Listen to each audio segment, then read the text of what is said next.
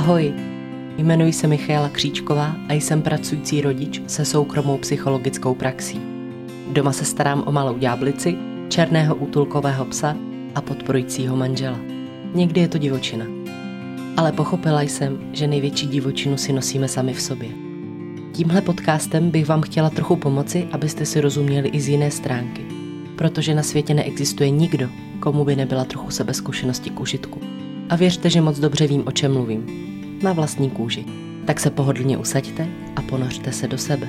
Vítejte u Everybody Talks.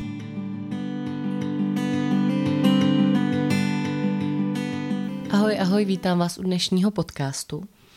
Eh, já jsem se rozhodla, nebo zvažovala jsem to, jestli má cenu a smysl natáčet podcast eh, jako tento.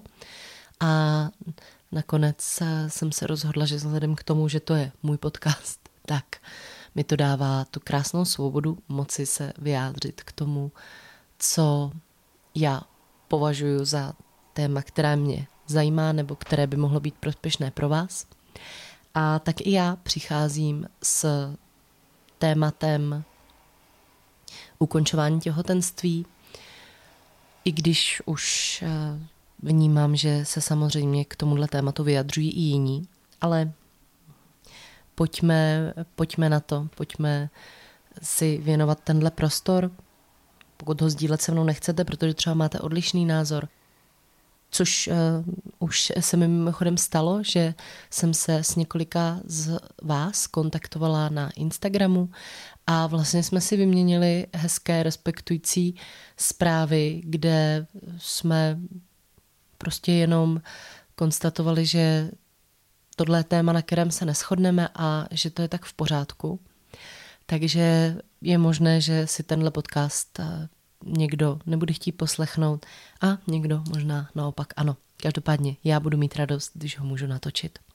Protože je to téma, které mnou rezonuje nejenom eh, jako psycholožkou, jako ženou, eh, jako mámou dcery, jako mámou holčičky, jako ženou nebo člověkem, který věří v rovnoprávnost, pro kterého je absolutně nepochopitelné, že nemáme stejná práva,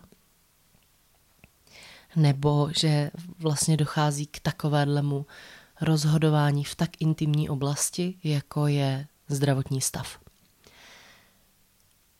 Asi nejintenzivněji jsem tenhle šok prožívala eh, ve chvíli, kdy v Polsku byl vydán vlastně zákaz pro provádění potratů.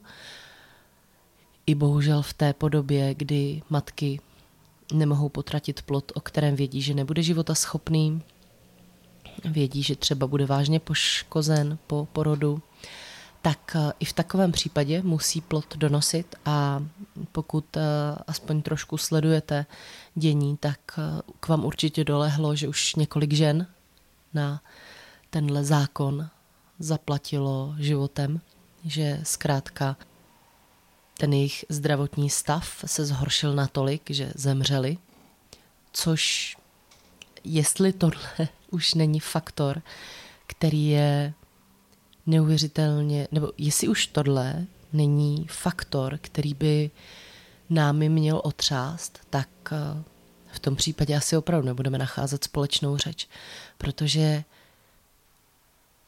jak je možné, že zdravotní systém v rámci nějaké pseudoochrany plot, který nemůže přežít mimo tělo ženy, tak jak je možné, že žena vlastně v tomhle případě s zdravotní komplikací za ní zaplatí životem, protože jí lékaři dle zákona nemohou pomoct.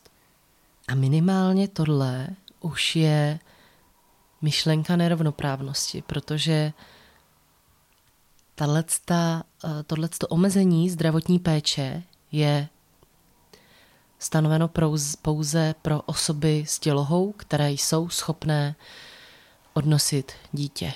A už jsme tady vlastně součástí nerovnosti a nerovnosti ve zdravotní péči, která může znamenat také smrt. Takže se mnou situace v Polsku rezonuje velmi.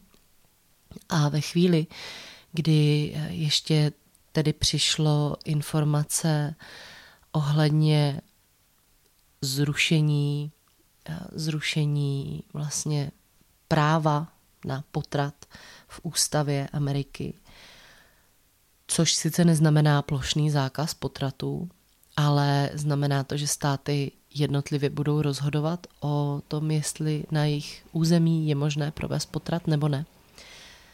Tak eh, mně se tohle vlastně hrozně obtížně eh, přijímá, hrozně obtížně se mi to přijímá v rámci mého světa, kde eh, je takováhle nerovnost absolutně nepochopitelná. A i když se na tuhle problematiku samozřejmě dá dívat dvojí optikou, konkrétně ta optika je pro život a pro volbu, nebo aspoň tak, eh, tak bývají ty dvě skupiny eh, nazývány, tak téma ukončení těhotenství je velmi těžké eticky, je velmi těžké filozoficky, protože nelze, nelze vědecky stanovit, já jsem, já jsem v tomhle hodně vědecký typ, tak nelze stanovit, kdy dostává tu duši, kdy má právo na život, kdy je to pouze zhluk buněk, kdy je to pouze něco malého, co by bez dělohy co by bez vhodného prostředí nemohlo eh, samostatně přežít, kdy cítí bolest, kdy je humánní provést ukončení těhotenství. Těch otázek je tam strašně moc a já plně respektuji, že třeba ne všichni doktoři by chtěli vykonávat tyhle zákroky a myslím si, že pro každou ženu, která potrat absolvovala, to vůbec není lehké rozhodování.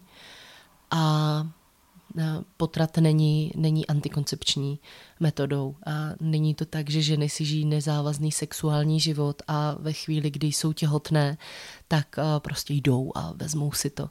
Ono, každý potrat, každé ukončení těhotenství pak provází opět rekonvalescence, která tu ženu zdravotně nechci říct omezuje, ale znamená to nějaká omezení, znamená to, že to tělo se dává do pořádku. A opravdu to není teda tak, že by potrat volili ženy, které uh, jsou nezodpovědné a je jim jedno, jestli uh, tohle absolvují nebo ne. A jestli nějaké takové jsou, tak věřím tomu, že to jsou uh, tak jako mizivé jednotky, že v podstatě ani nemá význam, aby jsme je začlenovali v myšlenkách do uvažování o tom, jaké ženy volí potrat. Když jsem četla nějaké vyjádření lékařů, které eh, se stahovaly vlastně k potratům samotným, tak eh, popisovali i tu tíhu, že ženy, které vlastně absolvují tenhle zákrok, jsou v emocích, že jsou smutné, že často pláčou. A já se nedivím, protože je to těžké rozhodnutí. A já chápu, že zase lidé, kteří, kteří jsou pro zákazy potratů, eh, hodně skloňují právě to, co může vzejít z takového plodu a dávají tam hodně tu emoci toho dítěte. Nicméně jenom proto, že můžu dát život dítěti, nemusí znamenat, že musím. A tahle logika se dá vztahnout na úplně všechno, protože pojďme si sahnout do svědomí, kdo z nás opravdu pravidelně chodí darovat krev, kdo z nás například chodí darovat kostní dřeň, máme v těle některé párové orgány nebo některé orgány, které je možné darovat, a tak, aby to neohrozilo náš život, aby to znamenalo nějaké snížení komfortu, aby to znamenalo nějaké riziko zdravotní, ale uh, jsou lidé, kteří nemají žádný, žádný funkční orgán a my máme dva, tak uh, jenom proto, že můžeme darovat, že bychom mohli žít s jedním orgánem, tak eh, nedochází k tomu, že ze zákona se ho musíme vzdát nebo že musíme někomu pomoci. Ale jak je možné, že v případě dělohy a možnosti donosit dítě se najednou objevují hlasy, které říkají, když už, když už tam začne ten cyklus, tak ho musíš dokončit. Jednomu pohlaví říkáme, že nemůže dostat plnou zdravotní péči. Nedává moc smysl v této chvíli taky uh, argumentovat tím, že žena může zabránit těhotenství, že to vlastně už je eh, chyba toho, když se neuhlídá ten sexuální styk a vůbec dojde k tomu, že otěhotní, ale tady zase musíme koukat na těhotenství jako na zdravotní problém. V případě, kdy nechci donosit dítě, tak eh, je to zkrátka zdravotní stav nějaký. A ve chvíli, kdy poskytujeme lékařskou pomoc lidem, kteří si za svoje zdravotní problémy, dá se to tak říct, můžou i z velké části sami, eh, například životním stylem, eh, kuřáci, kteří kouří i přesto, že vědí, že to způsobuje problémy, eh, lidé, kteří nevhodně a špatně zacházejí se svým stravováním, kteří mají právě třeba nadváhu a neschazují, i když vědí, že se to v budoucnu může pojít s nějakými zdravotními obtížemi. Lidé, kteří neodpočívají, příliš mnoho pracují, jsou ve stresu, a kteří se nestarají o svoji psychiku, o svoje tělo a za to pak například platí taky zdravotní daně, tak těmto lidem taky poskytujeme zdravotní péči. A Představte si, že by to tak nebylo. Že by například byly skupiny opravdu onemocnění, které by uh, byly stanovené, že si za ně člověk primárně může sám. A to by prostě znamenalo, že pomoc nedostane. Nebo že ji sice třeba dostane, ale v jiném státě, kde to mají trošku jinak nastavené. A nebo že veškeré zdravotní výlohy bude platit sám. A nejenom sám, ale že vlastně prostě lékařskou péči nedostane, protože to je jeho chyba. A ano, můžeme tady říct, že to je trošku jiné, jiné, protože z těhotenství může vzniknout člověk, ale tady právě nastává ta křehkost v té etice a filozofii, kdy my nemůžeme přesně stanovit moment, kdy dítě má právo na život, nebo Stanovili jsme ho sledováním, stanovili jsme ho eh, pozorovacími, eh, zobrazovacími metodami, přístroji a stanovila se nějaká hranice, kdy je lékařsky etické provést potrat. Plot v děloze ženy bohužel nemůže do určitého měsíce žít mimo tuto dělohu protože ještě není dostatečně zralý, nebyl by schopen v tomhle prostředí, nebo nebyl by schopen mimo toto prostředí přežít. A pokud je to žena, která má toto vhodné prostředí ve svém těle, tak jí ovšem nikdo nemůže říkat, že musí tohle prostředí nabízet pro vývoj dítěte. Těhotenství, porod, mateřství, to jsou velmi náročné životní fáze. A například těhotenství nesmírně promění vaše tělo, nesmírně dělá veliké změny, ze kterých se to tělo dlouze dostává. Některé věci už nikdy nebudou stejné, jako byly. Porod je velmi emocionálně a fyzicky náročný proces šesti nedělí je těžké životní období a tímhle vším musí žena projít,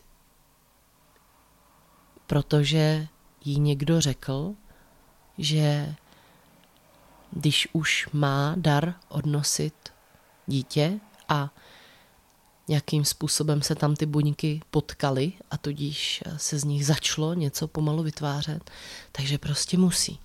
Že musí tímhle projít a ano, o dítě se pak můžou třeba postarat jiní lidé, ale už jenom to, že čekáte dítě a s, s tím plodem.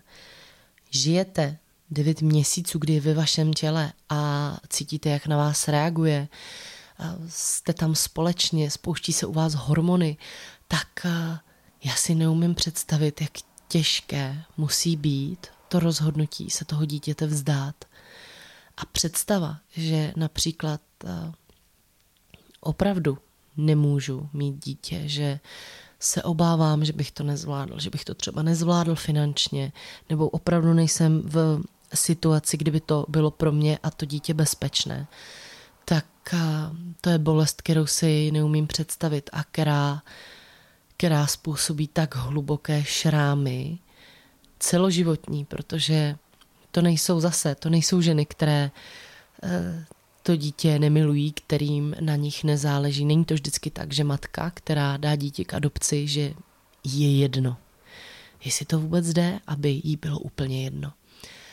A znamená to vlastně nějaký celoživotní, uh, nějaké celoživotní místo v mozku, kdy vím, že někde, někde je a třeba přemýšlím o tom, jak se má, možná ho toužím poznat, možná se bojím, protože samozřejmě to je nesmírně komplikované téma. A my říkáme těm ženám, že tohle musí absolvovat, protože měli pohlavní styk a mají dělohu, která je schopna odnosit dítě. To je, to je já nevím, jestli to taky v tom vnímáte. jestli v tom vnímáte tu nepatřičnost. Jak, jak vlastně nutíme jedno pohlaví, aby, aby bylo traumatizováno ve chvíli, kdy si dopřává něco, co je standard. Prostě sexuální vztahy jsou standardní. Eh, to, že můžeme otěhotnět, to je, to je fakt. Ale nevím, jestli to v tom taky slyšíte, tu nepatřičnost, protože co to teda znamená? Že žena uh, musí, nebo že v tom sexuálním partnerství musí uh, používat ochranu a doufat, že nikdy neselže, nás činí nerovnoprávnými protože my vlastně říkáme, že tahle část obyvatelstva je v pořádku, když projde takhle těžkým traumatem a tím ji i oslabujeme. Do těhotenství není možné si představovat romantické myšlenky ohledně dětí a života, protože v určitých fázích je to skutečně zhluk buněk, ze kterého může vzniknout dítě. Ale jak můžeme nedávat zdravotní péči ženám. Jak můžeme říct, že nemůže dostat zdravotní péči v případě tak náročného a komplexního problému, jakým těhotenství a jeho ukončení a následně teda i produktu je. Oni ty potraty se nadále budou dít budou sedít, takže kdo bude mít finance, tak hold bude muset třeba odcestovat do jiných států. Budou se dít i těmi nebezpečnými, nelegálními cestami. To se bude dít, eh, už, už jsme zažili, jak to vypadá, že zoufalé ženy dělají zoufalá rozhodnutí. Ale hlavní myšlenku, kterou bychom si měli podržet, je to, že pokud je ženám zakázán potrat, znamená to, že naše pohlaví nemají stejná práva. Protože zákaz potratu znamená, že žena nemá přístup ke vší zdravotní péči a že jí s nějakými zdravotními obtížemi nebude pomoženo. Nemluvě samozřejmě o tom, jak je v těhotenství, provázaná psychika matky, zdravotní stav během toho, kdy dítě čeká. V Čechách se dělaly studie, kde se dlouhodobě sledovaly děti, které se narodily i přesto, že matky žádaly u potratové komise o teda možnost ukončit těhotenství, tak se sledovaly dlouhodobě tyhle dvě skupiny dětí, dětí chtěných a dětí, teda, které se narodily i přes, i přes to, že matky si přáli ukončit těhotenství. Byly potvrzené rozdíly mezi těmi dvěma skupinami v oblasti jak zdravotní, tak i psychické. Rozhodnutím, kdy neumožňuji matce potrat, pak tady musíme zmínit i vlastně možné dopady na psychické a fyzické zdraví takto nechtěných dětí. Protože eh, ta představa romantická není vždycky tak, že eh, matce, které není umožněn potrat, tak eh, se zamiluje do svého dítěte, její situace se zázračně zlepší, buď si dítě nechá a je vlastně šťastná, že, že jí uchránili před tímhle rozhodnutím, nebo že dítě je adoptováno a žije úžasný život. Stále velké množství dětí v kojeneckých ústavech, v dětských domovech, které nemají umístění, nemají svoje rodiny.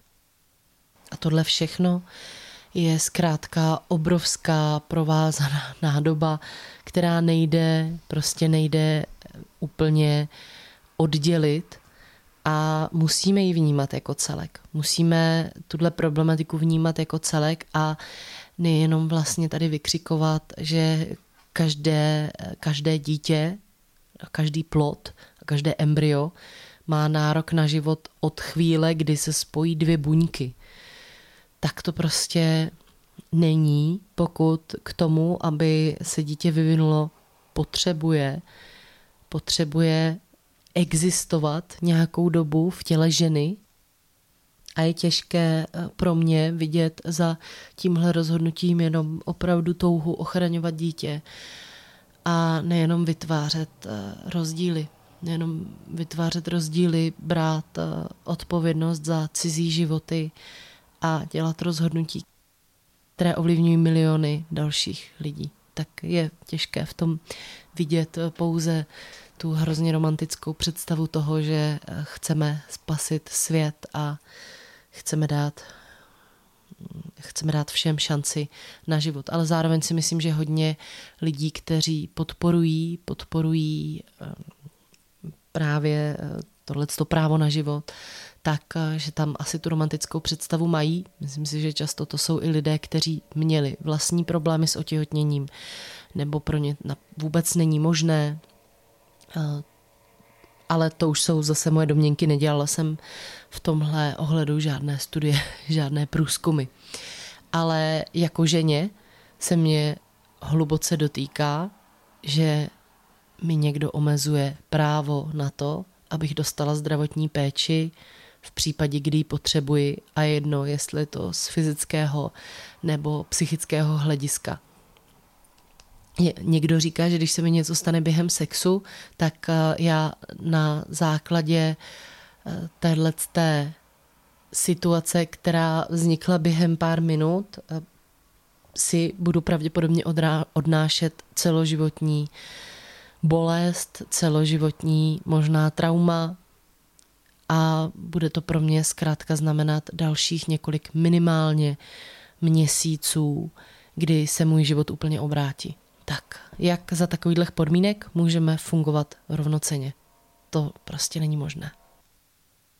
Já vám děkuji, že jste si doposlouchali tenhle podcast a doufám, že tohle téma nenecháme zapadnout jako společnost, že budeme schopni mluvit o tom, co se děje, že budeme schopni i vnímat to, že to jednu část populace staví do nestejných prostě podmínek a že možná teď romanticky doufám, že se budou zase pomalu ty eh, ledy hýbat směrem k té rovnoprávnosti, ale je teda neuvěřitelné, neuvěřitelné, že vůbec, že se musí vybojovávat něco, co už by přece mělo být sakra úplně normální, co by vůbec nemělo být téma k diskuzi. Ale poslední roky, poslední roky mě dost překvapují tím, co je možné a co možné není. Tak jo, mějte se hezky a ahoj.